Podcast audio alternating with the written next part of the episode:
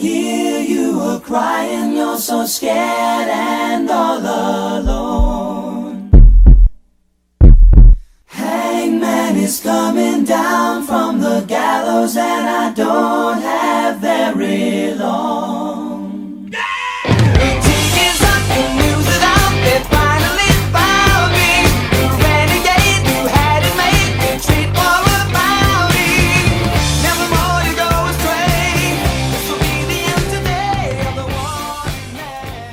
Hello and welcome to episode 41 of the UK Pittsburgh Steelers podcast. You're joined as always by me, Simon Stanley, and uh, it's a British invasion today. Uh, we're lacking Rich, so we've just got Dave, Hart, and Gavin Marshall. How are you doing, guys? Not too bad. You joined us Did after you- more technical issues. Of course, as Yeah. always. Uh, usually me. But uh, do you think we're going to be able to start this show without any kind of caveat about world, you know, apocalyptic events? And we just get straight into it, or do Well, we need no, to have the uh, the only caveat I was going to have was that if anyone sees like a, a deranged, confused looking, um, high octane stuntman wandering around California, please can you let us know? Um, and, and get him to send us his 25 top players. we, we seem to have lost one. Um, so yeah, we recorded with just me, the, you know, the uh, original cast today because um, we've lost Rich. We don't, we frankly don't know where he is, but hopefully he's safe and he's doing okay, and we'll we'll get in touch with him later on. Um, You never know, he might even turn it halfway through. yeah, You know. most likely I'll just dip into the call. Um, today we're gonna the, the prime thing is I'm sure you can see from the title of this episode we're gonna look at the top 25 most important players to the Steelers 2020 season. So we've all kind of gone away. We've we've done our own uh, ideas and, and research and we've ranked our top 25 players based on who we think is going to be most important to the Steelers' success in the 2020 season. Um, so that's going to be the main element of today's show. We'll get into that in just a minute. Um, as always, we, we kind of do the news first. There's not really any great news, or at least none that we specifically want to get into this week. Um, so I, I believe we're going to go to Gav for some uh, various uh, PFF related nonsense. Yeah, as Rich isn't here, I thought I could sneak in a few PFF things without him groaning. Cracking idea. So, uh, Advantage. so we've got two. We've got one which dropped just before this, before we were recording, and um, if anyone hasn't seen it, uh, you should probably go and check it out. But it's it's quite interesting, which is the they've redrafted. Um, ESPN did it as well, but um, I, I think the PFF one, while still being a bit weird, is better than the ESPN one. But they've redrafted the entire NFL. I saw this. I think I saw the Yeah. ESPN one. I didn't like it, but I'm I'm willing to hear this. Uh, so I've got that, or or I've got the PFF released uh, a little bit longer ago. Their top 50 players entering 2020. So which way would you like to go? I mean, I'm happy to do, but or at least take little segments from both, unless you think it's going to take too long. But let's do the No, re- no, I can, I can, I can hit both. Yeah, which one do you want to go? let's do the redraft first. Redraft. Okay. So they're, they're only halfway through. Uh, I think they're going to drop the rest of the, the, the second two rounds, which actually is where it's going to get more interesting on Monday. So uh, going to check back then, and maybe we can have a chat about the whole thing with Rich and everything a bit later. But I mean, the first the first two rounds. So first off, it's um, they're redrafting, and they're it's with the aim of winning a Super Bowl within five years and the contracts don't matter. So it's just just take the best player available essentially for building a franchise building exercise.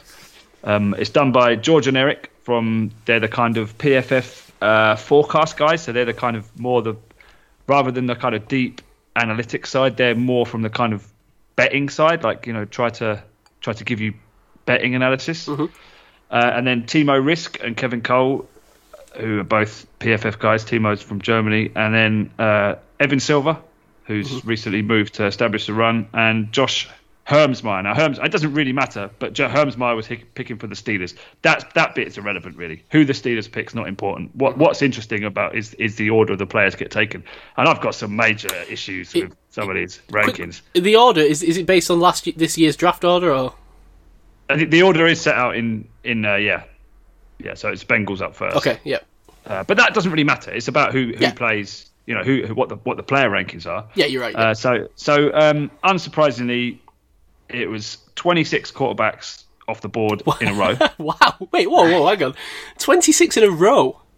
yeah, I mean, if you're building a franchise, I don't think that's right. I mean, listen, I mean, uh, don't be wrong. I think you maybe get to 15, 10, 15, but at that point, I think you've got to start thinking the value is elsewhere. well, this is PFF. Got to say that first. First. Yeah, that's But true. uh, you know, we talked about it last week. Their, you know, their their own war stat it makes up, you know, it makes up a third of the team's success is in that one player. And if you know, if we, we all know, if you don't have a good quarterback, you, Let- you don't get that far. Let me make my. I'm going to just sort of um, bludgeon all over this for you now, Gav. But but let me make my point here, right?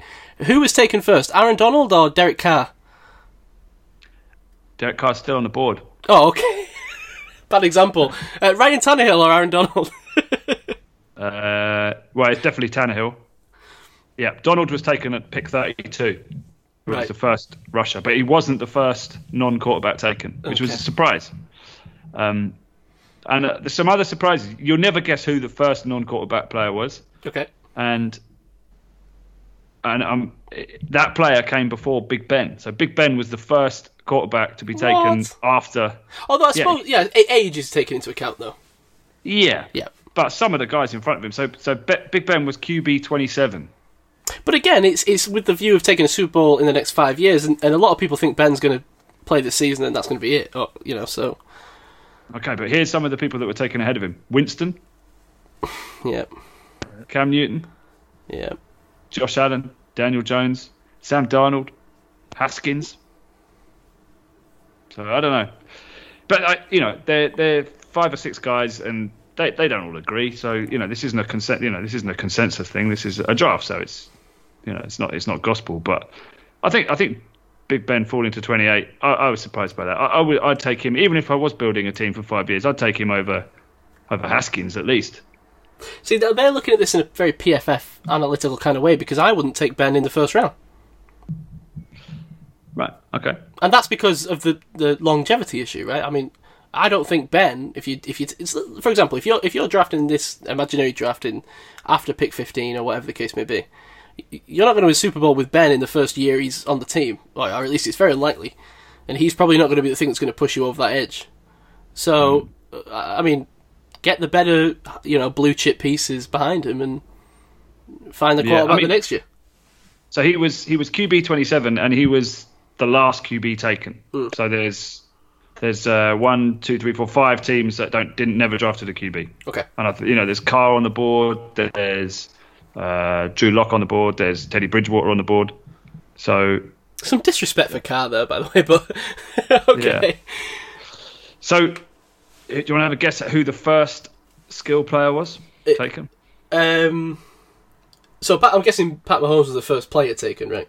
Yeah. Yeah, uh, but the first skill player, what position was he taken? Shall, shall I say top five? So top Yeah, yeah. five was Mahomes, Lamar, uh, Russell Wilson, Deshaun Watson, and then Kyler Murray, which is a bit of a surprise. Okay, okay. Aaron Rodgers, number nine. I mean, that seemed un- like almost unthinkable a few years ago. Yeah, declining a little bit of a declining play and age obviously plays into that. But what what position was the first skill player taken? So it went number 27. It was a wide receiver. Oh, okay. Oh, okay. DeAndre Hopkins. No, he's the second one taken. Dave, you want to hazard a guess? I don't know, man. I don't know. I'm I'm going to play Richie's role in this and be the the curmudgeon who doesn't really trust in all this. Okay. Is it the? um No, I, don't know. Because you said it was going to be someone we'd never guess, right? Well, I, I find it surprising. I mean, when when you hear the logic, it kind of makes sense. But uh, Chris Godwin, wide receiver one. yeah, I mean. Okay. Yeah. okay. This is this is why. See, if Rich was here, he'd be shitting on PFF, and I don't I don't disagree with him. Yeah. Uh, Julio Jones, wide receiver nine. That I find surprising. You know. Uh, Ch- Chase Young, r- rush rusher number two. right. I mean, that seems pretty rich for me. Nick Bosa, rush four. TJ Watt was rush five, pick 59. And Juju was wide receiver 16 at pick 58. Hmm. I mean, and, and, and no Minkah Fitzpatrick. That's Jabril ridiculous. Peppers. I suppose Jabril that. Peppers was Jab- defensive back eight. Wait, what, hang on. Jabril Peppers yeah. got taken before Minkah Fitzpatrick. Yeah. Right, let's stop talking about this. Um, And Eddie Jackson. Okay, yeah, it was bonkers. just, just, just, just for a bit of fun, though, right? So the Steelers ended up with Tom Brady and Davante Adams, dear God. and and the, and the Ravens ended up with Big Ben and AJ Brown. but yeah, I know it, it, it's nonsense. But I, I am actually interested to see where they go with rounds three and four. you know, normally I am so on board with this kind of off-season rubbish article stuff, but this is this has taken me completely out of it. Yeah, no, no running back, no running backs were taken. Oh, Uh, no, right, yeah. So let's not- move on. Anyway, uh, yeah, but it, it- for that people like me, like nerds, like check it out because it is it is quite interesting. And, and again, in a with podcast that- and a YouTube show. I don't want to get, you know, I don't want to talk about this anymore, frankly, but still, I'm going to do it anyway. I I mean, I'd take some running backs over, like, Tom Brady, you know? G- give me, like, the best running back in the NFL, the best young running back in his early 20s. Give me CMC over Tom Brady right now. Well, not if you're PFF or these guys of or course. Evan. Yeah, Evan. Uh, what's his name? Oh. Right. So anyway, the other the other uh, PFF top fifty uh, entering into 2020. I'm not going to go through the whole thing, but uh, the top stealer was uh, TJ Watt. Yeah. Unsurprisingly, at uh, number 28. Uh, so I'd, I'd read you a little bit about what he said. Most valuable edge in NFL last year, getting better every year uh, until it was an, an elite season in 2019. Play, players don't always have a smooth growth curve in their NFL careers, but there's something very satisfying when they do. And Watt has developed every season he's been in the league, building himself into Defensive Player of the Year candidate we saw last season.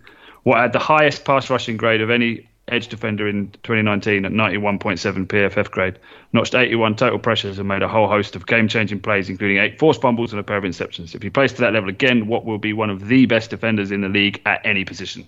So that, that's good. That's you know that makes you feel good about what the Steelers got going on. I mean, we we all thought it, right? But, Man, c- c- can you believe that TJ Watt fell to pick 30 in that draft? yeah. Well, it was slightly undersized, and it was a kind of a projection, wasn't it? Dude. I'm so glad I can blow my own trumpet and say that I was calling for that from from day one. And then the only other Steeler in the top 50 was Cam Heyward at number 40, which I can get on board with. Said a season ago, Cam Heyward was probably the most dominant interior defensive lineman outside of Aaron Donald. He stepped up despite losing running mate in Stephon Tuitt early in the season and ended the year with a career best PFF grade of 91.5. He produced 60 total pressures and 44 defensive stops and had career highs in both run D and pass rush grade. Nice. So there you go. So that's according to PFF, that's Steelers' two best players. What, So what position was. Cam? Sorry, what? number 40? Number 40. Okay. Yeah. So, and the only other interest, Bengals, no players in the top 50. Browns had two. I mean, do, do, we, do you want to do the guessing game or are we of Uh. I mean, is it OBJ? No. No. They had 27 and 29. Uh, One of them's the recently, I think he signed his contract today.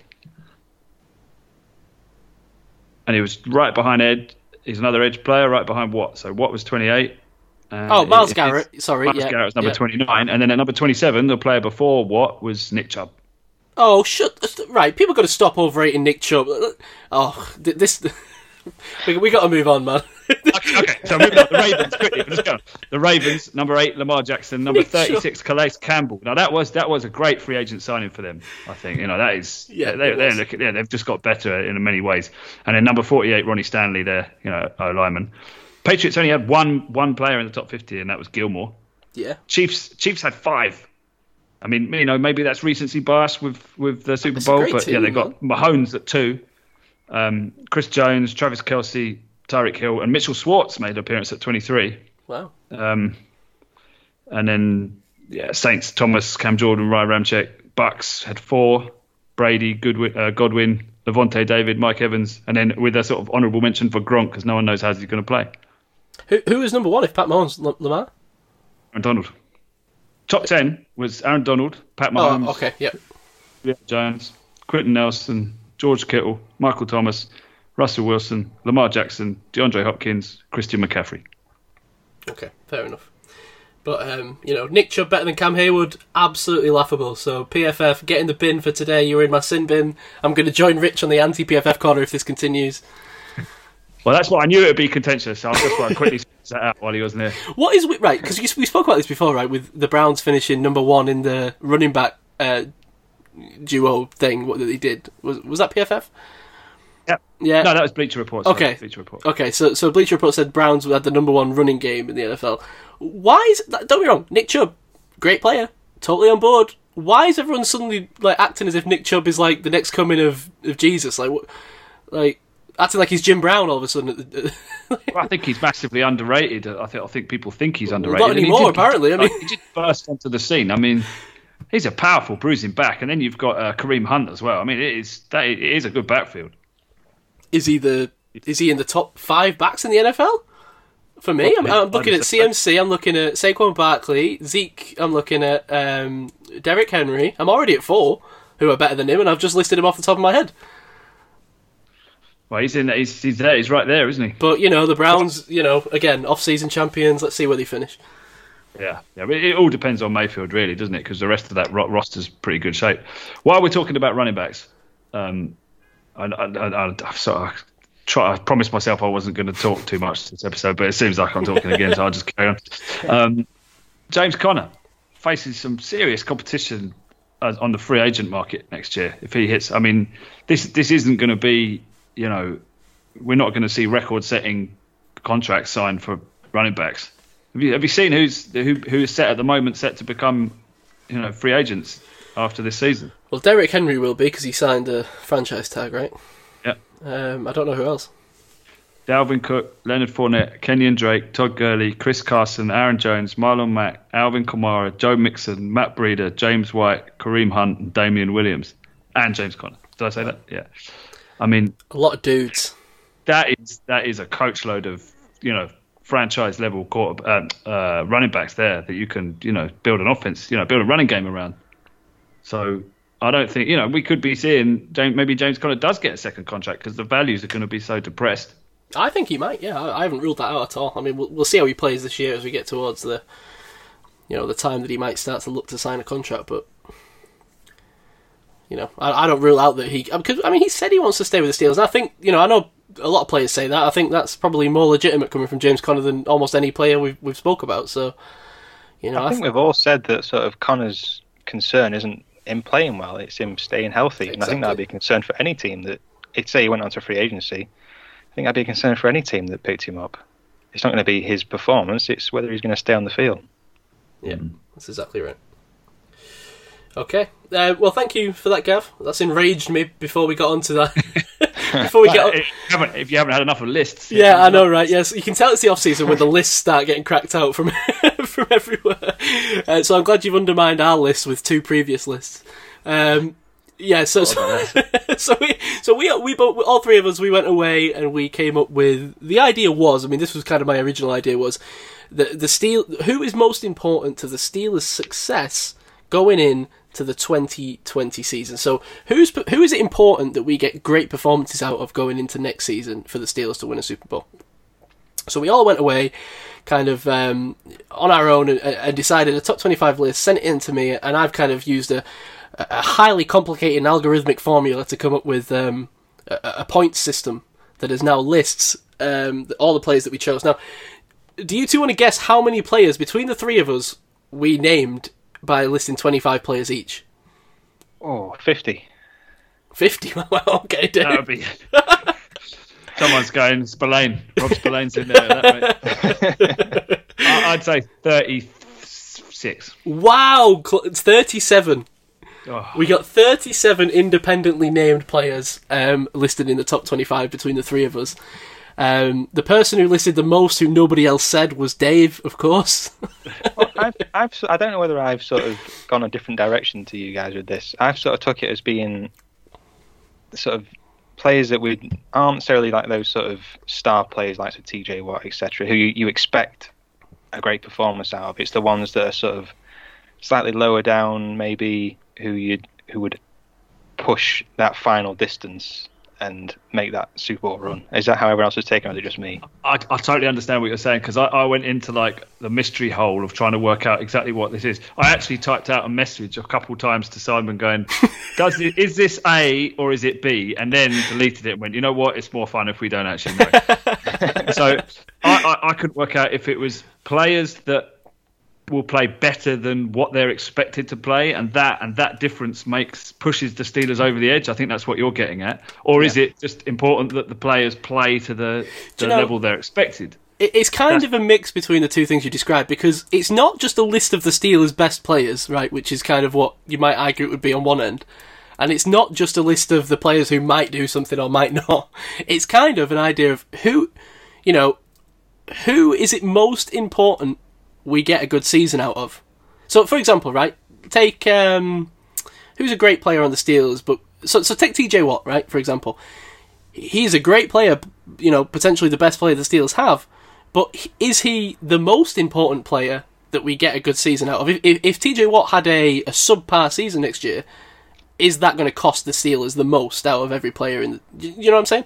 Does that make sense? Yeah, I mean, yeah, totally. I mean, it's like ordering steak and chips and no steak turning up. Yeah. You know, it's like he's he's he's got to have. He is the you know the the threat on the Steelers defense. So that I, I put him quite high because you know if he doesn't show up, then it's all on Bud. So So So me and Gav need to go go away and rewrite our list. No, the lists are fine. The lists are fine. Don't worry. This is this isn't the all bowling ball team, Dave. there's no there's no there's no five foot nine like no, I must say, I, I listened back to that, and that was one of the most enjoyable like sections uh, I think we've ever done. It was great. It was real entertainment. Oh, my. I thought it was good. Okay, so let's get into this, right? So we've got 37 players to get through. I'm going to go through the list, you know, uh, the overall list. We're going to go player by player and just very briefly kind of mention what we think and, and where we put them. So uh, hopefully you've both got your kind of your list in front of you. Have you done? Have you? How, how have you tabulated it? Have you just made like an average or a mean or something? Or No, very have you- simply, the person who came first on each list got 25 points, the person who came 25th got one point, and everything in between, and those things have added up. So the maximum points that someone could have got is 75 points if everyone put them first, and so on. Does that make sense? like it. That's a good system. So, um, I mean, prizes for guessing who came first in this. Is it whoever is qu- quarterback? Every quarterback. So, uh, yeah, first place goes to Ben Roethlisberger, who actually got 75 out of 75 points. so, all three of us put Ben as the first player, the most important player to the Steelers' success, which I think makes complete sense, right? Yeah, I mean that's why you go 28 picks with quarterbacks in the NFL redraft. It's the most important position. If Ben is Ben, then we are Super Bowl contenders. If Ben isn't there, or if Ben isn't Ben, then perhaps we're not, right? So that that is why he's the top. That's why he's got 75 points. I don't know. There's a great deal more to say about that, but you know, that that, that seems obvious to me. Uh, So I'm glad that we all put him first. Uh, that kind of proved to me that we all understood the concept of the of the game. I think if if you'd put anyone else there, it would be a bit um you'd be uh, a little bit hipsterish, let's say. Yeah. To put like Yeah. Jordan Berry there or something, I think would be. Uh, we'll get on to him. Um, so number number two overall uh, surprised me a little bit. Um, I don't want to play the guessing game at all, but but just because it's the second pick, who do you think came first after Ben? Well, I put what, so I'm, I'm going to say what. You put what? So Dave put James Conner. Um, it it was James Conner. James Conner came second uh, overall with sixty four points between the three of us. That is very surprising. I actually thought I put Conner at six, and I, I thought that was too high. Uh, yeah, I mean, I put Conner. Just taking a look at my list, uh, sixth as well. So we both put him sixth. Dave This put him, might be skewed by my misunderstanding of the question but I don't think it's necessarily misunderstanding though, Dave. It's just your interpretation. yeah. There's no right or wrong here, Dave. Fair enough. I mean, Conner's a very important piece. So so yeah. So, Yeah, but having said that, you know, I mean, we've seen before. You know, you, you take one running back out, another one can can slot in. Having said that, to lose Conner for the whole season, you you know, we don't you do- you don't want that. So Yeah, know, to, to give clearly Dave, the best running yeah, back to on the give roster. to give Dave some props. I think where he's right is that James Conner is when we've seen him healthy and if he could play a full season at that level, he adds a different dimension to this offense that the rest of the running back core doesn't have. When you look back to those games where Conner was out, it's sort y there's a noticeable difference between you know the likes you know what was it Snell and Samuels sort of doing his whatever the hell he was doing, um, and the rest of that core it sort of didn't really gel. It didn't it didn't work in the same way. As soon as Conner comes back, that's it. The, it it starts again, and those that effectiveness, the running game starts again. So the the difference is James Conner to this to this running back group. Um, obviously, with an extra year's worth of experience, the likes of Snell, you'll hope start pushing on and and what have you. But yeah, I think Conner is is that sort of is that piece that is you know makes or breaks that running back group. Yeah, no, I, I totally agree. That's why I don't hate James Conner here. I, I, like I say, I put him sixth. I think Gav put him sixth, but kind of for different reasons to me. Um, but I, I don't hate him as a consensus, you know, high pick in terms of importance to the team. Um, so, so James Conner comes in at second. Third, um, Devin Bush. comes in at third with 55 points. Um, now, none of us actually put Devin Bush in the top three. I don't think, but but uh, we all consensus had him relatively high. Um, I actually had him tenth. Oh, really? I had him fourth. Yeah. I had ninth, yeah. Yeah. Oh, so it's me. I've I've skewed the result here. oh, don't don't worry, Gav. There's a lot of skewing. Yeah, no, but interesting to see who has. skewed. I, I, I put him that high because I just thought, you know, second season, he's got, you know, he hasn't got Mark Barron. He's got to step up. He's got, you know, this is this is where he needs to establish himself as one of the sort of top linebackers worthy of that draft selection. Mm. You know, he's got to really step up this year, I think, and especially you've got the Ravens in the division with their kind of, you know, creative run game. He's going to have to be all over that. That comes that comes down to him, really. You know, spying the QB, working out, you know, making making sure that there's the right number of people in the box, everything matches up. So I, I think it's a massive season for Bush, and I, I think actually that the, it's quite good that there's, there's not that much focus on him. We're not really hearing about Bush that much. It's Yeah. gone quiet, and that's good. I think he can be left alone to progress, and hopefully in a couple of years, you know, he'll be one of the top linebackers in the league. That, that, that that's what I hope. I certainly hope so, yeah. And he showed flashes last year, right? And I think people have kind of slept on him a little bit. And uh, I like you say, I think that's a good thing. I think it's good for him to go away and work on that, and um, hopefully becomes a big name by the end of next season. But um, yeah, I don't hate him being here. You know, I mean, it's very close at the top, so you know, it's not like he's a runaway. It's not like you've skewed the results and he's by far and away the third position on this list. But uh, you're absolutely right. He's a very important player going forward, and especially over the next five years, I think, to the Steelers. Um, Number four, we've actually got a tied for fourth, but I'll give you the two names. Both with 54 points, so one point behind Devin Bush. We've got uh, Juju and Bud Dupree. Oh wow. So, I mean, we'll start with Juju. Um, I had Juju fifth. I mean, Juju's a big, a, a big one because Juju had obviously a down season last year, a lot of injuries. Um, didn't kind of. I mean, we all agree Juju's a great player, right? But but the question is still there: Is he going to be the number one receiver that the Steelers need? And I think this is a prove it season. This is a very much a kind of a. Does he get that huge contract going out of this season? Um, and can he can he carry this team to a, a playoff run, a playoff berth? You know, I, I feel a bit less concerned about Juju at the moment. Okay. It's sort of that depth in that running back in that um, wide receiver room is it's great. You know, DJ Washington, all those guys, and got new additions now. Claypool. I'm not that concerned about it. I, I, I think it's. I think we might have mentioned in the previous um, episode that the running back room is pretty. I keep saying running back. The wide receiver room is pretty solid. So whether Juju has an up down, you know, up or a down year, I'm not that concerned about. I- You know, I think he's a, you know he's a, a one of the, my favorite players on the team. I think he's a great player, great receiver. It's just whether he has a good year or a bad year is less of a concern to me now. Where did you put him, Dave? Where did you rank him? I had Juju at where did I have him? Fourteenth. Okay, I had him fifth. I was quite high on him as well. I- Yeah, we I- both did. Yeah.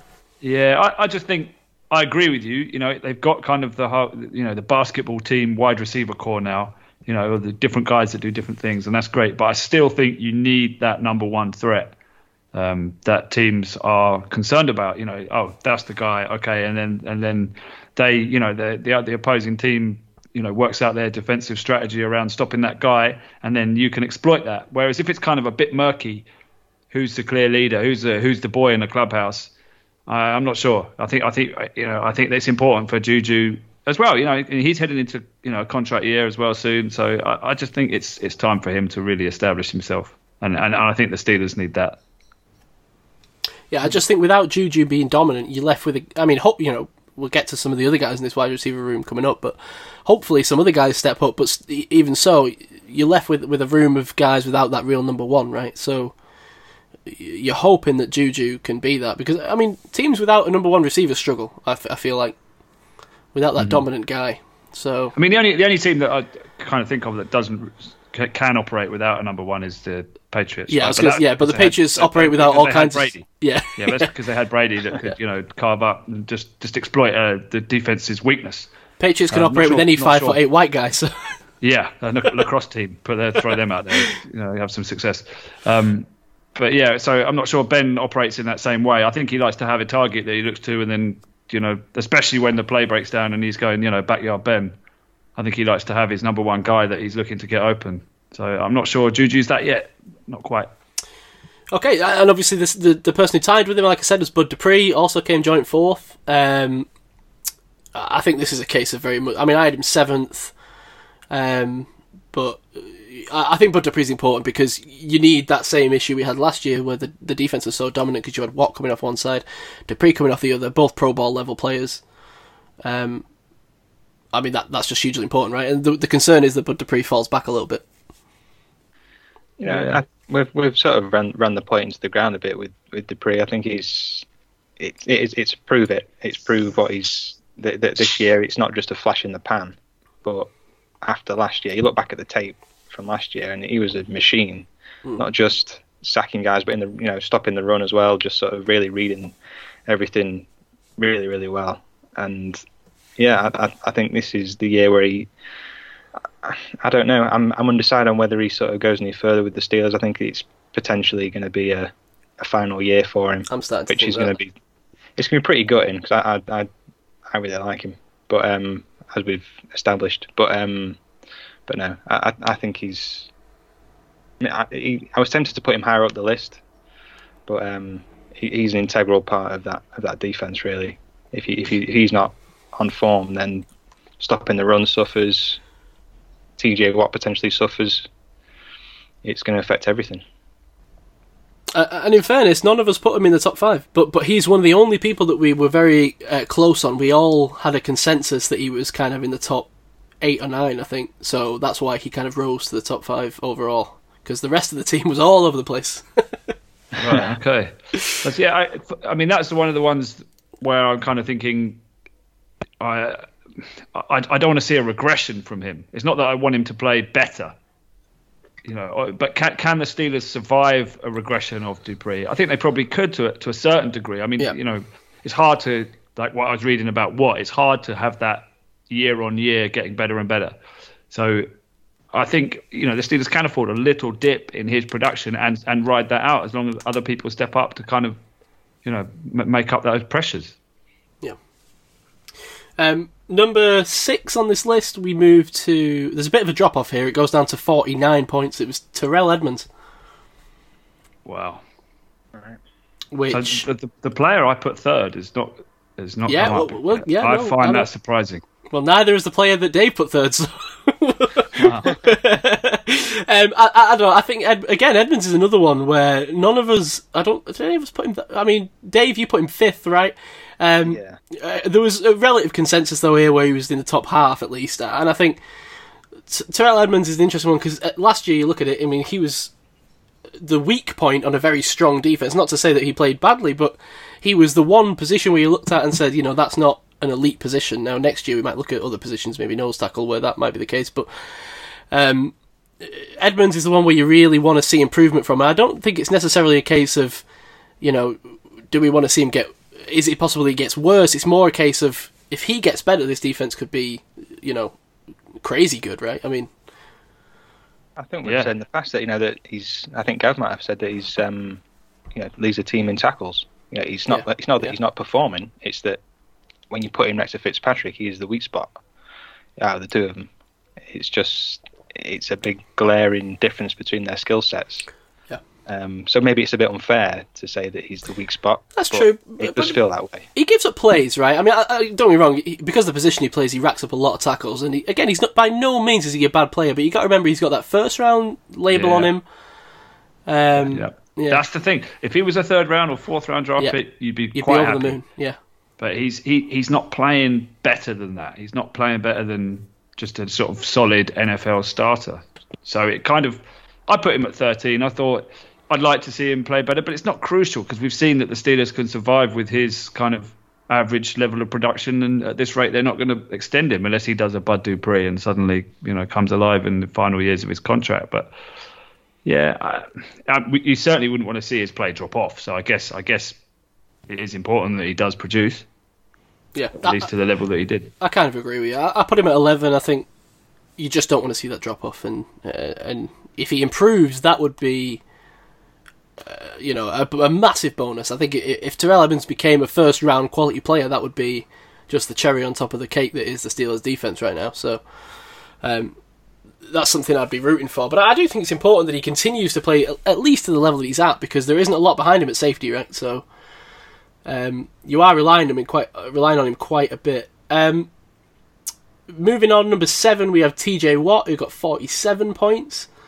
Uh, this is an interesting one because again, like I said, it wasn't a case of just listing the best players in the team. I actually had T.J. Watt third. Um, just in just in the sense that TJ Watt is such a quality player that he's he's that blue chip guy on our defense that you know you need him to play at that elite level to make this defense elite and keep those pressures up. Yeah, I mean that's that's why I find surprising because I think, I mean, without putting the, the curtain back, I put Watt second and and Minkah third because I think those two, if they if they regress, then this defense has, has lost its its character. You know, it's not it's not going to be the force that it was last year. So I, I think it's vital that those two at least play to the same level they were before. For my money. Uh, Dave, w- w- did you did you put Watt on the list?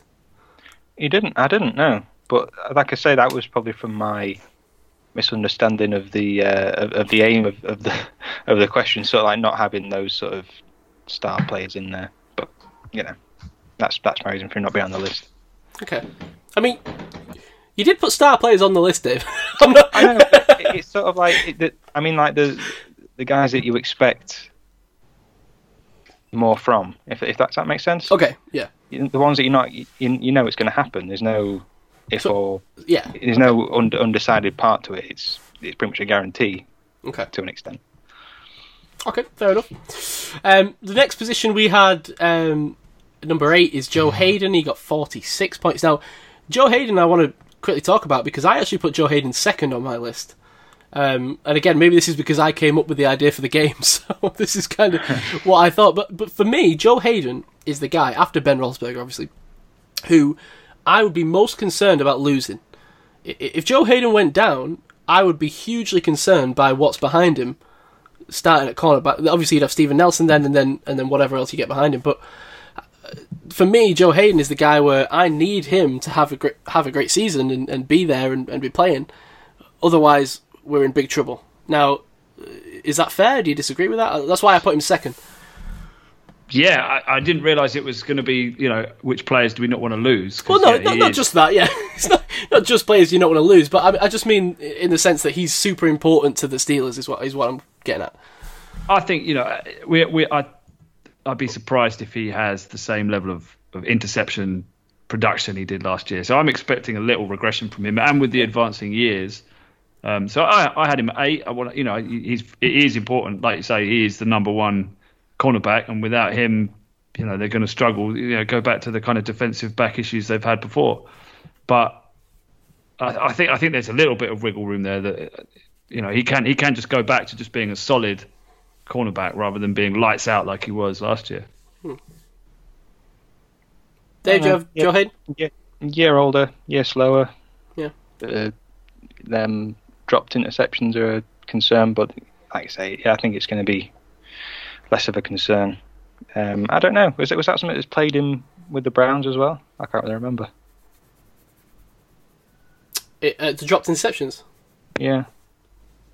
Uh, I don't know. Can't remember. I remember liking him when he was at the Browns. Yeah, I did.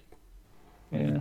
I don't know whether that's something that's sort of come on since he's sort of come to Pittsburgh.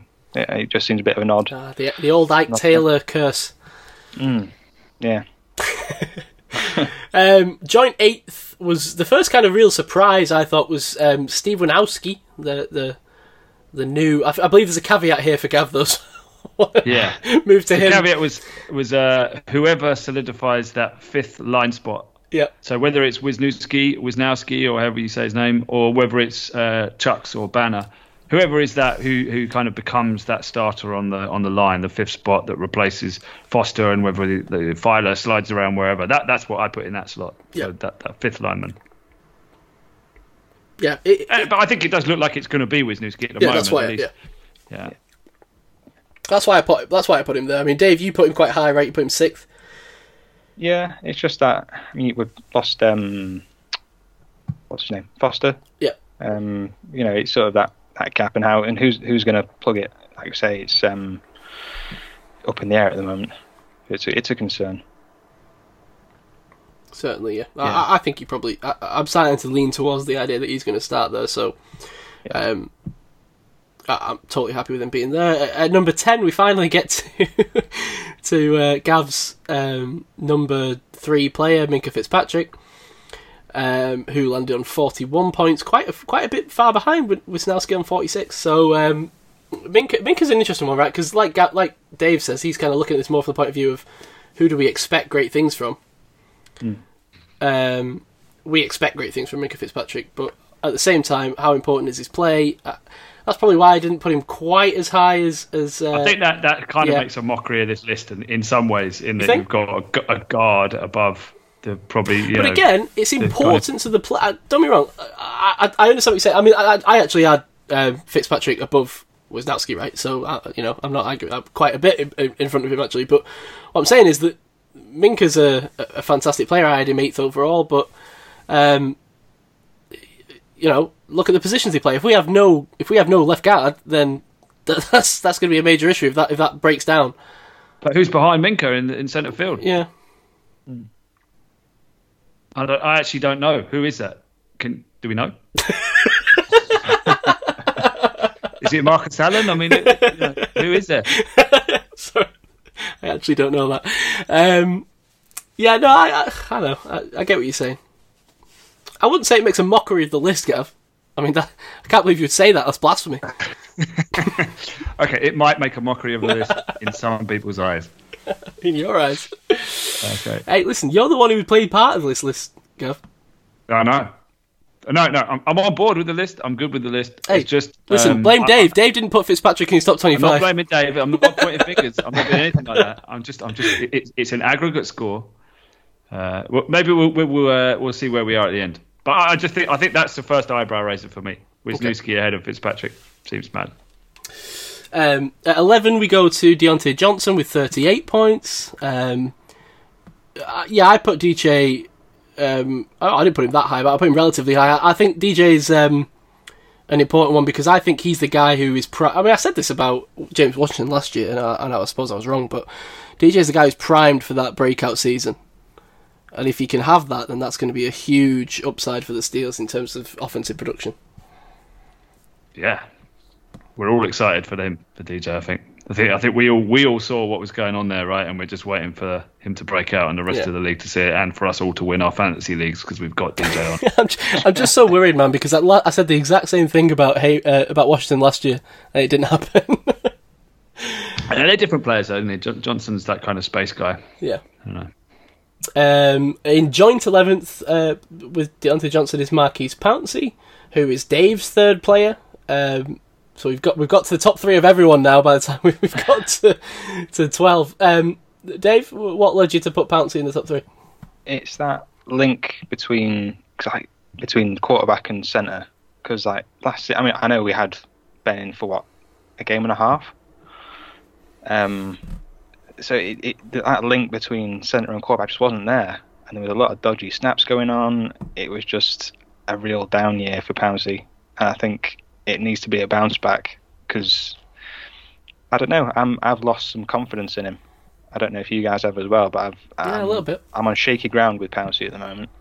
I think I'm getting where you're coming from with this list, Dave. You you you are coming from an improvement aspect, aren't you? I think. Yeah, I think I've. Yeah, I've that's I've- why I've- you. I've That's why you, you don't want you don't want Fitzpatrick to improve. That's why he's down on the list because you're happy with his performance last year. I, I, I get that. Yeah, Yeah. that's where that's where I've come from with this. Which is why I've screwed up size list for him. Hey, listen, listen. This is about who's important to Dave, and we're all special snowflakes who have our own thoughts on this, right? and and if Maurkice Pouncey is this important to Dave, then I'm happy to hear it. um, Yeah, I agree with you. I think Pouncey's been pretty average actually. Yeah. Last, I think we talked about it before, didn't we? With Rich, it's Yeah. been kind of yeah non-special, overhyped name value. Yeah. Um, I'd just like to say a quick teaser. Um, the the player that me well me and Dave put different players at fourth, but both of our players um, are yet to be mentioned uh, as we go down to thirteenth place, which is Steven Nelson. Um, thirty-one points overall. Again, kind of similar reasons to Joe Haden. Really, I just don't have a great deal of belief in our depth at cornerback. There's a little bit there, but Um, uh, realistically, for this to be a Super Bowl team, I would like Joe Haden and, and Nelson on the field at the same time. Yeah. I mean, he played great. You know, one of the best free agents signings for a while that I can think of. I just hope that plays to that same level. Uh, Fourteenth, uh, Eric Ebron, second new signing on this list, twenty nine points. Uh, you know, Ebron, I, I put Ebron pretty high on my list. I put him thirteenth. I think it's because I kind of view Ebron as potentially that difference maker that we didn't have last season. That guy who can play in the red zone and, and be a, a, a you know, we, we spoke a lot about Ebron right when we signed him, but that guy who can make a difference that we just clearly didn't have last year. Yeah, I mean, it, it's sort of all, uh, him and Claypool bring Yep. Bring a bit of height and a bit of you know boxing out defenders. Hopefully that the Steelers have not had for a little while. Now, Ebron's shown up before um, Vance McDonald on this list. Is, is that fair? Is that is that does that suggest that Ebron's I on? didn't put I didn't put Vance on the list. I, I didn't either. Yeah, I, I, I, I wanted to go with one tight end. I didn't want to put two tight ends, and I thought, you know, Vance can just do Vance things, come in, truck for a few games, get injured, go out. But I think if Ebron came in and you know as a big Yeah. con- contributor, that would be a real a real change to this offense. You know, a, a receiving threat tight end. Yeah. slightly you know different to Vance because Vance is you know we like Vance. He's almost in that kind of. Um, Heath Miller role, you know, just kind of getting the ball and watching bust a few heads, and and it's entertaining to watch. But is it that effective a weapon? I'm not sure. We've seen him disappear for long stretches of games, whereas whereas Ebron could really come in and be a threat that teams have to scheme against, like, like what we were talking about for Juju. You know, he could come in and be that red zone weapon. So, you know, I think it would be a, a big a big uptick if, if he comes in and is, is fit and healthy and, and, and performs. It goes without saying that I put Vance on my list because, of course, I was trying to be trying to be different. But yeah, he had he had a pretty big down year. But whether that was scheme, whether that was the way games were going, that he wasn't able to be included in uh, as a as a receiving tight end, and just like I say, doing Vance things, just being a, a well, he's too too tall to be a bowling ball, but he's um that kind of dude, isn't he? But um, but yeah, that's why he made a part of my list. And again, because of my misunderstanding of the of the question as a whole, as in terms of improvement for me, I, I want to see big things from Vance this year. Okay, quick update here, guys. So it looks like um, we, we've tracked down Rich. He's alive, which is good. Um, he might be a little bit hungover, a little bit worse for wear. We don't know what kind of dubious activities he was up to last night. He said uh, he uh, he's not physically up to recording right now. It's concerning. Yeah, uh, but he had company. We don't know if that's company of the, uh, you know, the lover kind or Oh dear. of the, uh, the of the friend kind. But either way, I think it seems like uh, beverages were consumed, and perhaps, given the time difference, um, perhaps he says he doesn't want to be known as forevermore as the hungover guy. So, So- we have to respect that. You know, we So, might but- all need to we need, all need to pull that card at some point. Believe it or not, Rich doesn't want to, you know, spend the next hour talking about his thoughts on Eric Ebron. Yeah, which is a shame because I'd be interested to hear his take, even if he was hungover, and a little bit red-eyed. But um, okay, cool. So we'll, we'll we'll catch up with Rich next week. Um, okay, so so moving on on our list. So we just talked about uh, Eric Ebron in fourteenth. At fifteenth, we'll, we'll crack through these a little bit quicker. At fifteenth, we had Vincenzo Williams um, with twenty eight points. Um, Again, again, who's who else is the linebackers behind? yeah, Well, maybe this is a little peek in, into the end of my list, but yeah, who uh, who else is there? I mean, we lost Barron. There's no, no doesn't seem like anyone's joining the club, so they're obviously happy with what they are for the moment. It can only be having um, what's his name? My favourite safety, Junior. And for but Brooks, Fallon. Yeah. Yeah. Um, sort of using him as a sort of a hybrid linebacker safety kind of dude. yeah, no position defense. Yeah. Um, in 16th, we had uh, David DeCastro on 25 points, which uh, Dave uh, shortened to DDC, which was an abbreviation I'd never heard before, and I spent about eight minutes trying to figure out who DDC Cryptic. You never heard DDC? No, I've never heard anyone shorten that to DDC, so I was, I was sat there to Chloe, I was like, who's DDC? Have I ever talked about DDC? Anyway, um, Nice. That reminds me of one of the noise cancellations you used to get on audio cassettes, but I think that's going to go so far over your head, you've got no idea what I'm talking about. We got a deep cut from a sound guy there. I know, yeah. Dear God. Gav, have you not derailed this podcast enough? No. I tried to rewrite it. Sorry. Um, yeah, David DeCastro. I mean, David DeCastro's a stalwart, right? I mean, you expect nothing less of him, but the guy's a, uh, you know, a beast. He's one of the best offensive linemen in, in the league, and, and he's important to the Your team. apart- Apart from Wisniewski, uh, was he your top lineman? No, he was Dave, David Pouncey. He was my top. Yeah. Apart from Wisniewski, he was my top Uh, guy. And I, I, what you say? So no, I was going to say I actually had him pretty low down, and not you know, he, he, again, it was a mix of the fact that because I kind of fall somewhere between the two of you in terms of how you approach this. Um, David DeCastro plays a position that it, you know it's not one of the tackles, but he's also one of the best in the league, so I'm not super concerned about him. Um, but it would be a great loss to lose him, but you know at the same time he wasn't someone on the top of my mind when I'm thinking about this who's going to, you know, who's it the most important to get great play out of. So um, I actually just- had a few offensive linemen ahead of him. I've just realised I'm talking absolute nonsense. He's my fourth lineman. Had Big Al, Feiler, and Wisniewski above him. I, I think I, I think I'd put him higher and then moved him down when I shouldn't have done because the reasons I, I was just about to go into are good. I think, which it, it, he sets the tone for this this line. He is the you know the consistent one. He he, he is the, the force in the run game. He's the kind of leader on that line. So he he needs to be there. He needs to step up and play. But it ends up I, I ended up putting Big Al and Feiler ahead of him for some reason. I changed my mind. Now, Dave, you propelled him up to 16th with a pretty high rating, um, and you're the guy who's also saying that you're not putting stars high because you're looking at guys who are going to make the difference. So, um, defend your point. That's true. It's, maybe that's maybe that's an outlier for my for my list. Fair enough. um, okay, fine. Uh, this is where it starts to get interesting, right? Because we moved to special teams. At 17th, we've got Chris Boswell with 23 points.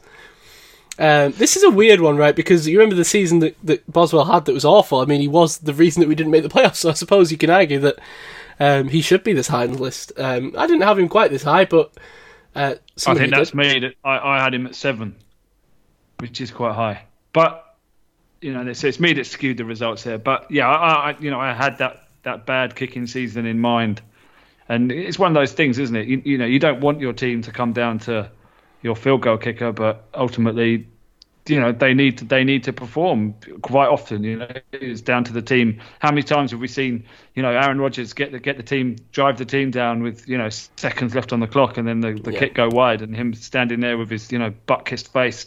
You know, yeah, you hate that because that the whole the whole team's failed because of the efforts of one poor dude, and, and no one likes to see that pressure. So you know, you want you want your kicker just to be one of your top performers on the team. I think. Yeah, no, it's hundred percent true, and and it, it's an over, same as punting, right? It's an overlooked position that you, you don't worry about until it's you know it's fucked, and you got Josh Scobee kicking.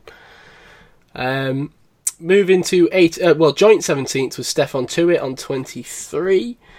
Um, kind of another example of a guy you just expect great things from, but also had some injury issues. Um, that that defensive line we all agree is is super important, but um, falls a little bit uh, to an equal position as Boswell. Yeah, I think you know we saw last year that the the, the play didn't drop off drastically without him. I mean, it was great when he was Yeah. in there.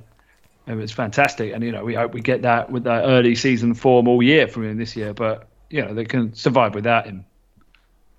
Yeah, fair enough. Um, next position, I well, one of my highest offensive line was uh, Big Al Villanueva. Um, Al is a weird one, right? Because he's you mentioned him on the all-average team that PFF made the other day. Um, he is, I mean, left tackle is a super important position. We can't overlook that. And, and Al has been a stalwart here for a number of years, and, and you've kind of been able to rely on him. But he's also started to drop off. It feels like a little bit. He's given up a few plays, and you just hope that doesn't start to become a real issue that costs the team.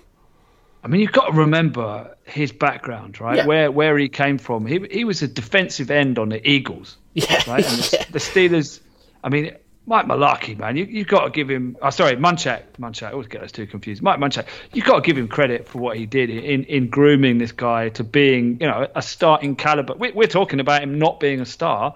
You know, he was he was a total project, and to be groomed into this kind of starting caliber left tackle in the NFL, that's a massive success. So, Absolutely. you know, I, I'm totally behind the guy.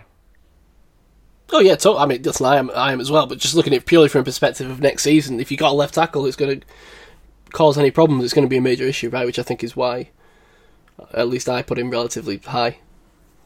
Yeah, I mean, who who we're not even sure who the right tackle is. I mean, what, if, if Big Al goes down, who who is who's flipping over to the left side? That all line could become a major issue if there's any problems with Al Villanueva, so that's why he's as high as me. Um, moving on to, to 20, I, I'm going to start to speed through these a little bit because now this we've moved on to the first player or the first two players that were um, only chosen by one person. So, uh, joint 20th, me and Dave both put two players at fourth overall that Gav didn't choose and the other one didn't choose. Um, uh, the first one I, I put fourth overall Mason Rudolph, which every, everyone decided not to put that. I- Now, to be fair, Gav, you mentioned that you just chose whatever quarterback plays for us at number one. Um, I put Ben first and, and Mason fourth because I have little belief that Ben's necessarily going to play the entire season, and I therefore, just, I, I was, my thinking was my, my, my whoever plays QB included whoever they bring in, Yeah. be it Cam Newton, be it yeah, whoever, whoever is out there, you know, be it Alex Smith, whoever.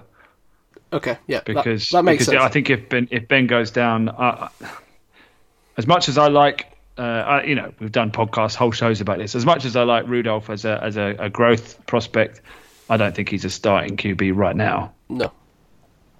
But I think ultimately his play is going to be super important to the season if he has to step in and play, and that's why I put him so high. Um, Dave, you put um, Chuks Okorafor at number four. Um, explain. Just that, that he, um, like it's like we were saying before, like who's going to complete that O line, and I really like Chuck. So I think he's got, you know, he's got the potential to really push on and take and take on that that tackle role. Um, Right. so yeah, that, that's the reason I put him up so high. I, I want to see, particularly in the preseason, I really want to see that improvement from him. I want to see that really push into to make the team make the sort of, sort of starting role now. Um, so that's why I put him so high. Really, that's why I see that improvement from him. Okay, perfect. So potential to take over that all line position. Um, twenty second with twenty points, we had Cam Heyward, um, who I think is kind of the last of the all star players. Why he fell this low, I, I, I don't really know. Yeah, that's weird that Tuitt's above him. Yeah, I, I put I put Heyward into it 14 and 15. I think they're both I, I put equally them important. one. Yeah, I put them one place away as well. Um, Dave, did Dave did you not include Heyward? Is that why? Yes, I didn't improve. I didn't um, put him on the list. The old uh, you just you're just expecting him to perform this year, so you're not worried. Yeah, yeah, I'm not worried about him. Okay, fair enough. Um, 23, we got Vance McDonald, who we kind of spoke about already. Um, 24, we got Matt Feiler, um, who talking about offensive lineman, Gav, you mentioned earlier, um, I think is going to be important as he steps up to the plate this year. Yeah, I, I, I- I kind of expect him really to be playing right tackle for the first half of the Yeah. season, and then and then we see what happens from there. Um, as we move to 25, we got uh, another player I didn't include on my top 25. So, and also, we should point out this is now the top 25, so this is the 25th position. Um, anyone after this was not in the overall top 25. Uh, 25th with 15 points was James Washington. Um, falls sort of way further below than DJ, so that kind of speaks to how we kind of feel after last season. But I mean, I didn't even include him on the list because, frankly, I think that you know whoever wins that, uh, he's going to be the third receiver, and I, I think that you know we'll see who wins that battle between him and Claypool and, and whatever. But um, I don't view him as being particularly important to the Steelers' run this year, unless he really breaks out. But Yeah, my thinking here, I put him at 20, 21, and I was just thinking that your wide receiver core as a whole is so important to the success of your team. I think you know we did we talked about before. You know that's thirty percent. All your receivers, thirty percent of your you know being able to win some games. So he he he is an integral part. You know, if even wide receiver three slash four important players on your team. So you know you, you don't want him to be. You know we saw it with um.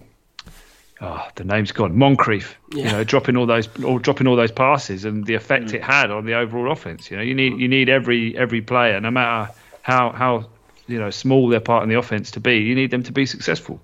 So that's why I included him. Yep, fair enough.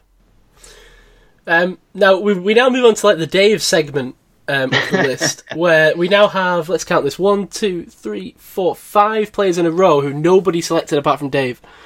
Um, so, um, with 14 points, I'm just going to list them. We, we, if we're going from 26 to 29, we have um, Zach Banner, Deon Cain, Dave. Deon Cain. Deon Cain, who That- that- that one for unbelievably, me was that one for me was a sort of um, 12th, personal indulgence. 12th, Gav. Twelfth. My word! I, I, I don't get me wrong. I'm really hoping he makes this roster. You know, I want him to be. You know, he, he again, he's another guy that does something that the, the rest of the team doesn't do. He's replaced, you know, DHB as that downfield threat, and he's got that kind of box out ability. He he could be I, he could be a really sneaky good player for the Steelers, and and I'm on board. I, I'm kind of hoping that he kind of steps up and has a big year. I'm not sure he's vital to the Steelers' success, though. They're certainly not the 12th highest. This was the one uh, that I respect. Describe I- your faces come come mid-season. this, Okay. this gave me the laugh of today because as me and my you know me and my girlfriend Chloe we, we were tabulating the totals. I was looking at Dave's list. I saw Deon Cain at twelve, and I just went, "This guy might not make the team." he, he's put him above like um, you know Joe Haden. Anyway, um, so so That's why we love you, Dave. Don't get it, get it, don't- providing that alternate viewpoint. So yeah, so we got Zach Banner at fourteen, Deon Cain at thirteen, Benny Snell with nine points. Benny Uh, Snell, yeah, big time Benny Snell. Uh, and then Jaylen Samuels one position below at eight points. Uh, and whoever plays running back yeah, or running back room. Okay, sorry, go on. uh, and then last one Isaiah Buggs with seven points. No, that's a good one. Yeah. that's a, I- I'm on board with that because yeah, I, I nearly put him in. Going back that's- to Banner, Yeah. going back to Banner, I feel like Banner could take a shit in fucking in someone's coffee mug in the Steelers camp and, and still be loved by everybody. He's sort of a, I don't know. I I think he's he's sort of a established role now. I, I don't think he's he's ever going to be, you know. I, I think he's um he can only really go up now. I think it's a, I don't know. He's he's he's pretty much there, isn't he? I hope so. I mean, I'm not convinced he's going to win that job, which is the problem. I think he's still going to be that backup and an and extra kind of heavy set lineman, but um, that's why he wasn't on my list. But yeah, I, I don't have a major issue with him being on the list. Maybe I have an issue with where you put him on the list. I think Yeah. every Steeler fan wants to see that one three yard completion and then a Yeah. 15 yard rumble downfield with a stiff arm Yeah. and touchdown from him. I think we'll all be disappointed if we don't get that. But you know, it, it, he's a little bit of um, it's a little bit of a wrinkle in the offense, really, rather than unless, unless he unless he wins that right tackle spot, which he, he could do. I mean, he's in, he's in the running for it. Um, 31, we've got Tyson Alualu, which uh, me and you both put on the list, Gav, uh, quite low down, but, but I think kind of because we expect him to, to compete for that, that nose tackle spot. Definitely, I think he's he's got a big season. Really, I, I know it's coming to the end, but I think he's, you know, I think we're talking about Buggs and, and Davis or uh, or Mondo. You know, the guys we like that could could could could progress, but I think they're not quite ready. It's a bit early, and Alualu is going to be that guy that's going to stay on, play play the nose in the three four, and, and spell the other two. And he's done it well. He's been, you know, don't forget he was a first round draft selection by the Jaguars, so you know he's he's got pedigree and um, he, he's been good. He's been a good player. I think you know he, he's going to be a player that we in, in five years' time you're struggling to remember his name because he's for, you've forgotten about him. But he he's been solid servant for the Steelers. Yeah, it's I been, think he deserves deserves some credit. Um, the next player on the list is going to cause some controversy. Um, with four points, um, and, and he was chosen on two of the R3 lists, uh, Jordan Berry, Yeah, we had to, didn't we? punter for the Steelers, 32nd on this list, and uh, believe it or not, he was chosen by Dave and Gav. I thought you were going to say you there, Si. Yeah, is that because you just have no belief that he's going to have a good season at all? Is that Well, why? part, you know, it was it was twenty five percent of it was that I think he might get beaten out in camp, or at least that's a vain hope of mine. Um, I have absolutely no expectation. Uh, to be honest, it was just a case of I made the list and looking at the list, I didn't necessarily want to take anyone else out over him. He probably would have been thirty, uh, sorry, twenty sixth on my list. Um, but and the next guy on the list I'll talk about in a second. I put um, just above him, but I just don't think that. I think punting is a hugely important position that's massively overlooked, as I've talked about. But I don't have a great deal of belief in John Berry, and, and I don't expect him to um, have a massive uptick in play. You could argue I should have put him on the list. Maybe I should have put him 25th just for the, you know. Yeah, I mean that that that basically the the, the first name I, I put down was Big Ben, and then I changed it to whoever plays QB. The second Last name, I put in at 25 was Berry. Do you know, I, I- it's funny because I actually thought about doing the exact same thing. then I kind of scrubbed him off. But um, listen, it's an important point. Like John Berry, 32nd, he's got four points here. Get a better punter, please. Um, right, 33rd on the list. Uh, I was the only person who chose him. Uh, he got three points uh, on my list. Uh, Derek Watt. Um, now, I put him on the list because, like it or not, when we lost Roosevelt Nix last year, that was a major issue for us. And if Derek Watt can step up and be a great fullback for us, I think he's worthy of a few points on this list.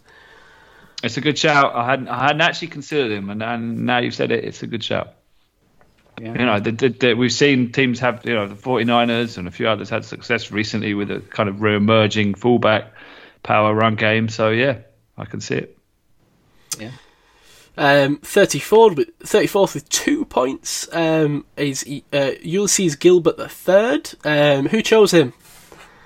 That was me. I had him at 24, and I had the caveat of backup inside linebacker and special teams play. So he gets he gets the double nod because we've lost. You know, he lost Dirty Red. You need you need some you know some special teams captain. So from that from that perspective, he, he you know you need you need some players to step up on special teams. So he, he's for there. And then like I was saying before, I lost Barron. There's not much behind Bush. You know, Williams is Williams, and you know, he's probably my favourite player on the Steelers. But you know, you need you need some you need someone else to be able to play and come in and, and you know be athletic and cover and, and do some things on on the on defense. Hopefully, so I'm I'm hoping that he's the guy. Okay, nice. Uh, and by pick 34, I'd just like to say that's Gav out now. So Gav's the first person out. That's all 25 of his players mentioned uh, by pick 34. Um, it's just me and Dave left with players now. So um, at Should 30, Gav win or? I, I guess so. Yeah, Uh, Gav, there's I there's- Gav there's won. no winners or losers here. It's just it's, a- it's a collaborative effort. Um, at 35, um, oh, this is the one name, man. This is the name. Dave picked at 24th. Um, O- Ola Adeniyi. Adonai. Adonai, Dave's got it. Good right, Si. Dave, why'd you What put about the Ola on this name? list? Ola, Ola Nope, Scan- I wasn't gonna do it. Ola Scanu. Well, It was sort of Adonai and Skipper were both on the sort of interchangeable for me. It's that who's going to step up to that next, Hmm. like assuming that Bud's going to be out next season, who's going to push on to be that that next guy coming up after. And Yeah, it's like a, a three-headed race, right? With the two Toledo guys and, and Highsmith. yeah, um, I don't I don't really know who who's in the lead at the moment. Um, out of the two of them, Adonai and Skipper. I mean, Skipper was a bit of a fan favourite, wasn't he, for a while when he went off to uh, New York for a bit, and then that made that sort of big return, didn't he? He made a big deal about coming back, saying that what, what was it, the, the the man has returned or something like that on Twitter. But Yeah. um, but no, it's it's um it's going to be an interesting race to see who's who's going to be the next guy up. Fascinating. It feels like there's there's some prospects there, and it feels like one of them, you know, the cream will rise to the top. I mean, my, all of my chips are in on on Ola, and I, I, I was convinced he was the next coming to James Harrison, but we haven't seen it yet, and and you got to ask why. Why has he not been getting the snaps? And it's something I was hoping to see in the extended preseason, and we're going to be robbed of it.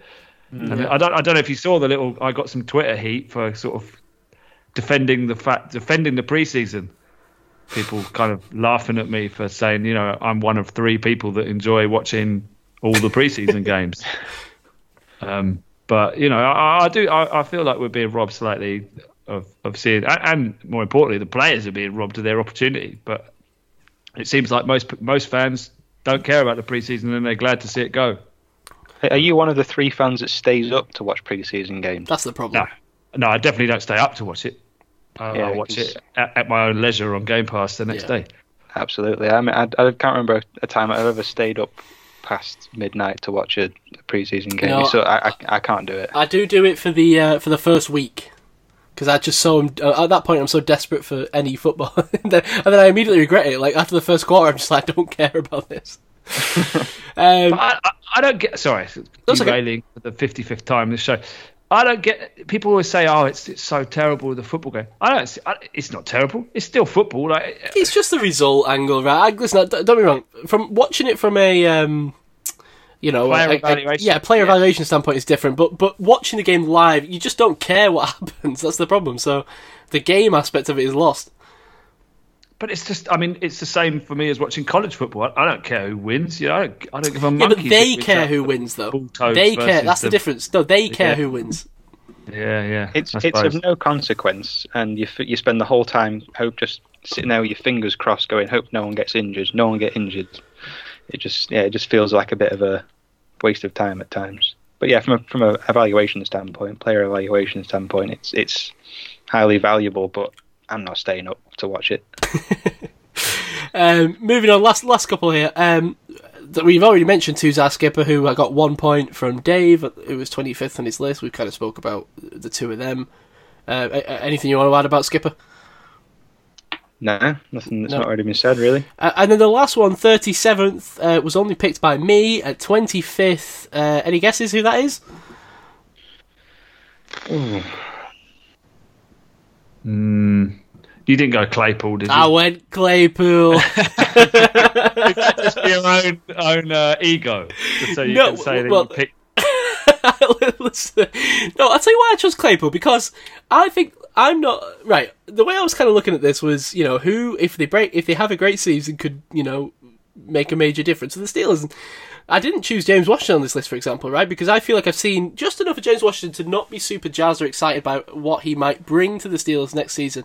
I'm excited by what Chase Claypool might bring, and if he breaks out and you know has the last ten games of the season uh, as the number three or dare I say it number two receiver because he's got that size and stature and, and, and play to him, then hell yeah, Chase Claypool should be on this list, and uh, and that's why I kind of included him on the back end. I mean, I'm not going to argue he should be high up on this list, but you know. Uh, Chase Claypool could make a difference this season. We don't know, right? He's the first pick of the draft for, for the Steelers this season. He's a total unknown, realistically. But from, from what I've watched of him, and, and you go back and listen to our, our you know draft report, the guy is impressive. And, and if he you know plays up to what we think of him, then he could make a big difference on this team, the way Juju did in his rookie year. So that's why I plopped him down on 25 over John Berry, uh, which is Well, it, to me, it's more that you put him over a UG three.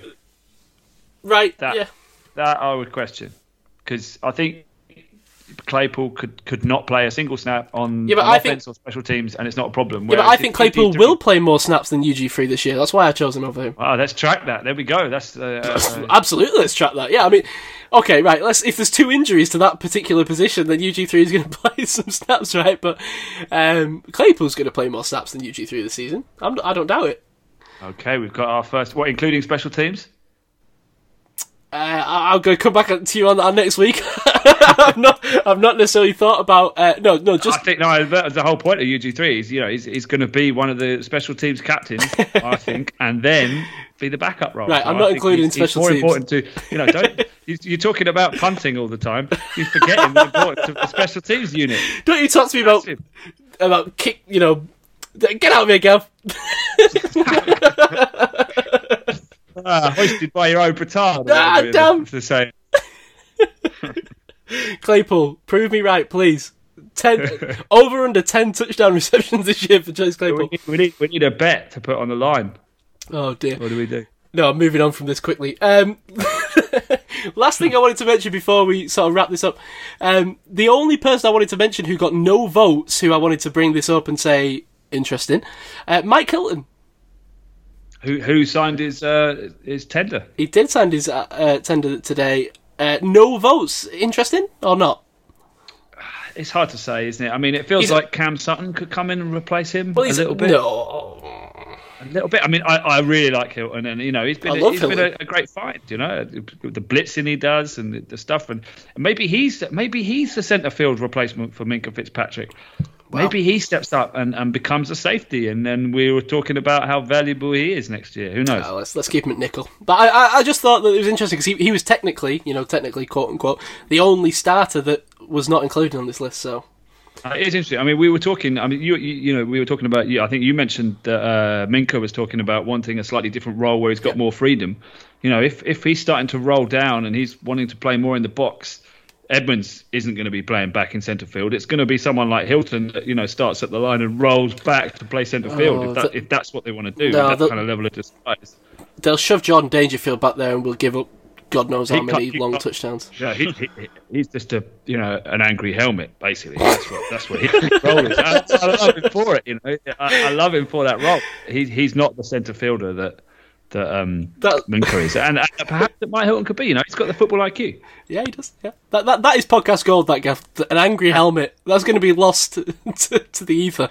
But When um, you say helmet, I just What's mean that? he's you know, uh, my my vision of Jordan Dangerfield is you know a, an aggressive helmet flying into someone and making a, a, a you know a, a, a crowd pleasing stop.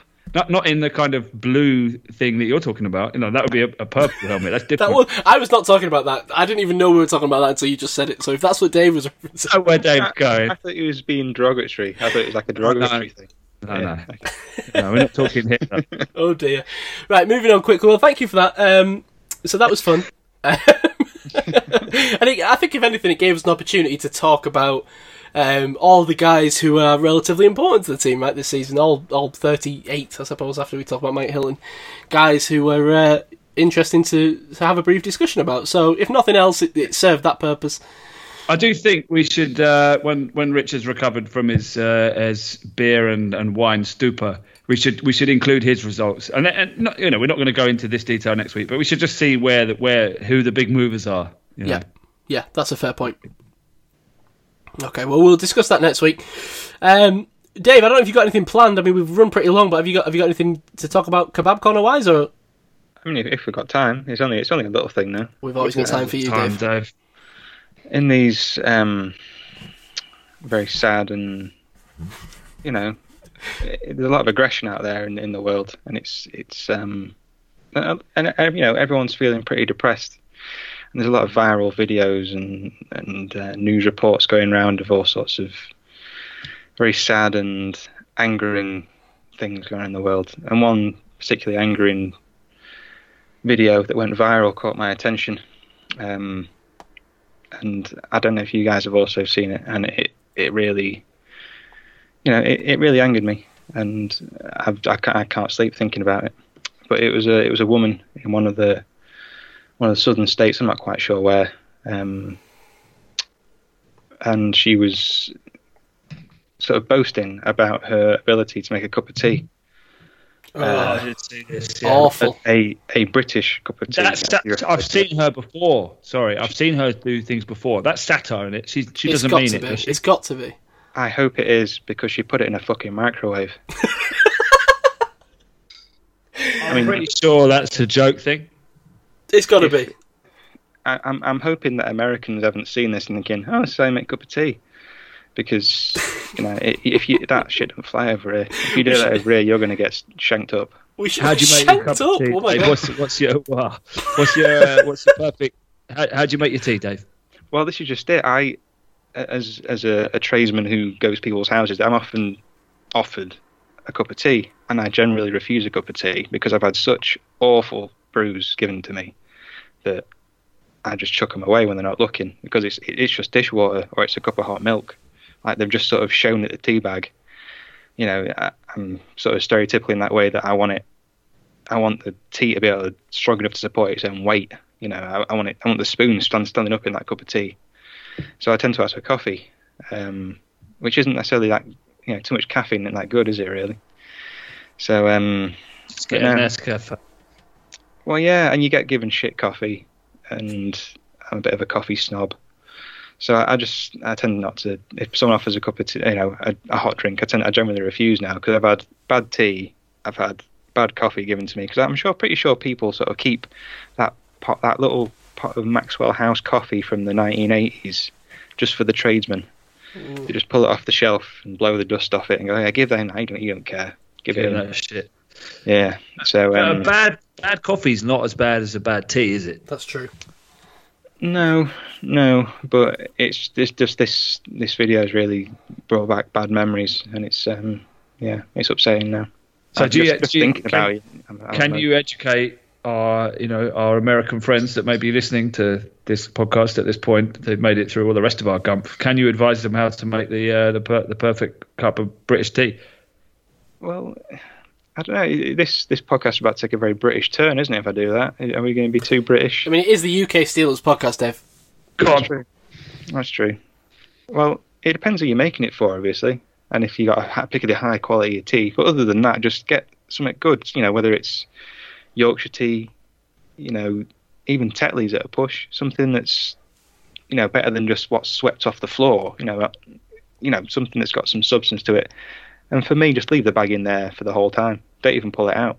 But hang on, what's your? I'm talking sequencing here. So you go bag, water, Bag, The- water, leave the bag in. yeah. Then what? Tiny bit of milk, just just enough. Ah, pull. wait, hang on. This is where we diverge because I, I, I, I stand by. You have to take the bag out before you put the milk in. Yeah, absolutely. It's got to be really strong though for me. So, So it, you, No. you, you're, you're being a bit vague about whether you put the milk in with the bag still there. well, no, the, the milk the milk is it's it, the milk is just enough to colour. So the milk is but- almost. Wait, Dave, wait, you're wait, not answer the question. Dave, yeah. Dave, Does the bag come out before the milk goes in? was no this how Dave? milk What, you put in. Dave, Dave, was this woman in the Oval Office? I, I I don't know.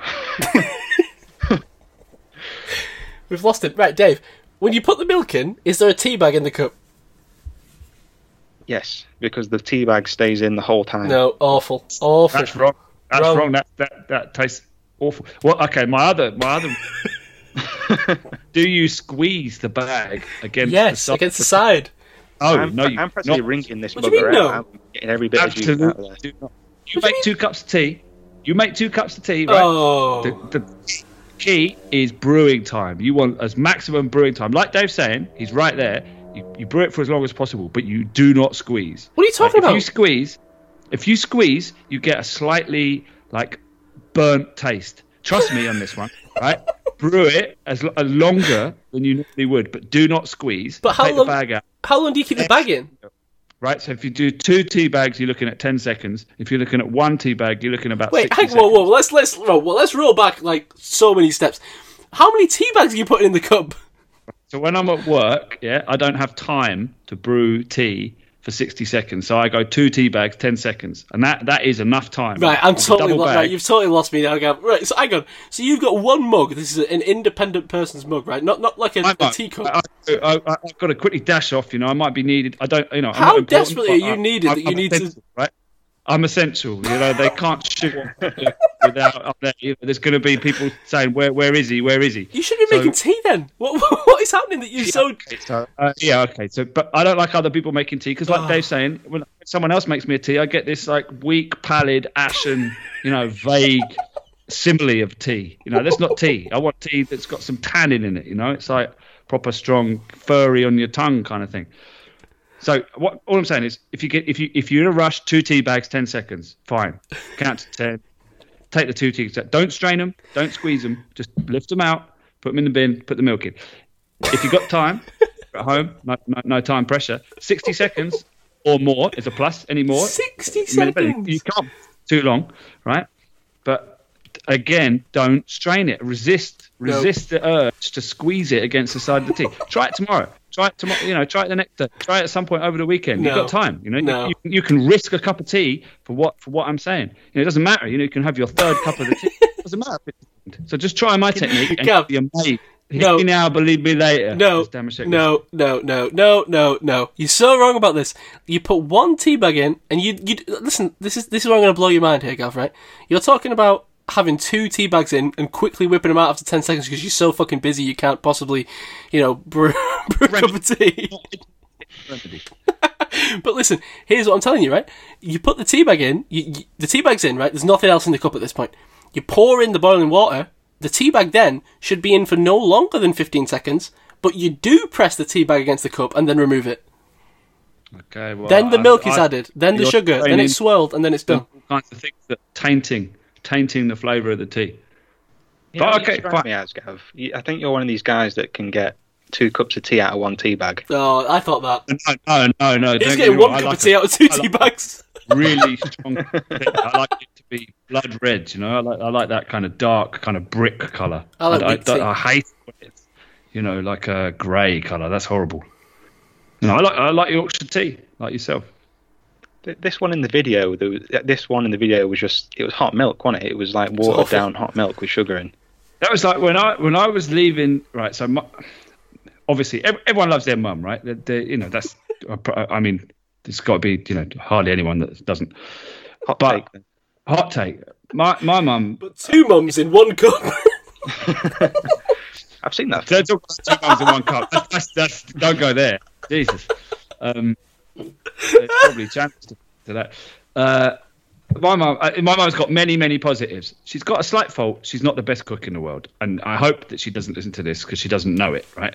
But I, I, you know, all my friends would, would, if they were coming round after school or whatever, after you know, uh, when we were that age, they, they'd stop by Kentucky and and and, and spend their own their train fare home on on Kentucky because they know that they were going to get offered my mum's cooking and they they wanted to eat, so they didn't have to.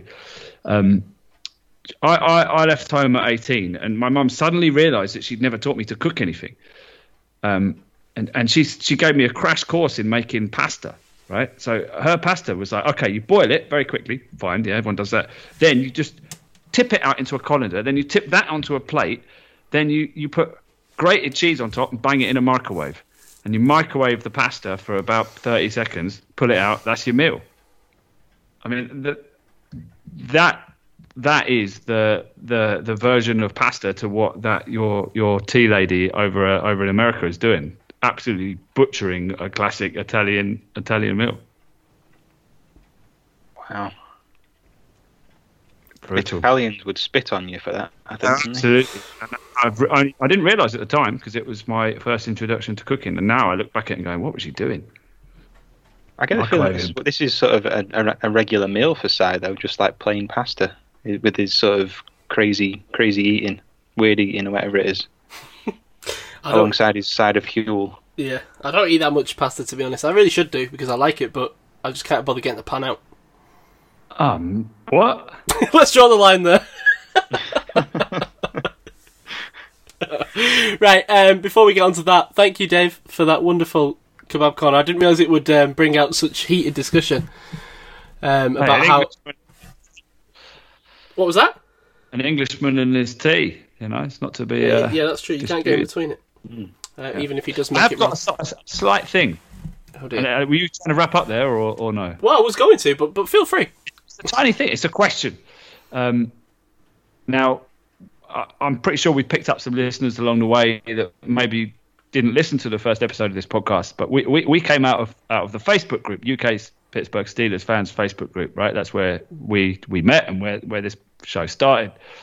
Now, I noticed that both you and Dave had had been uh, invited to partake in Jason, who runs the Facebook group's little quiz, and and and so have many other people uh, in the group, but not me and not Rich. And I just wonder what what is this like? Why Wait, why, why why have I not been asked? I've got to be honest. I have no idea what you're talking about. What quiz? What?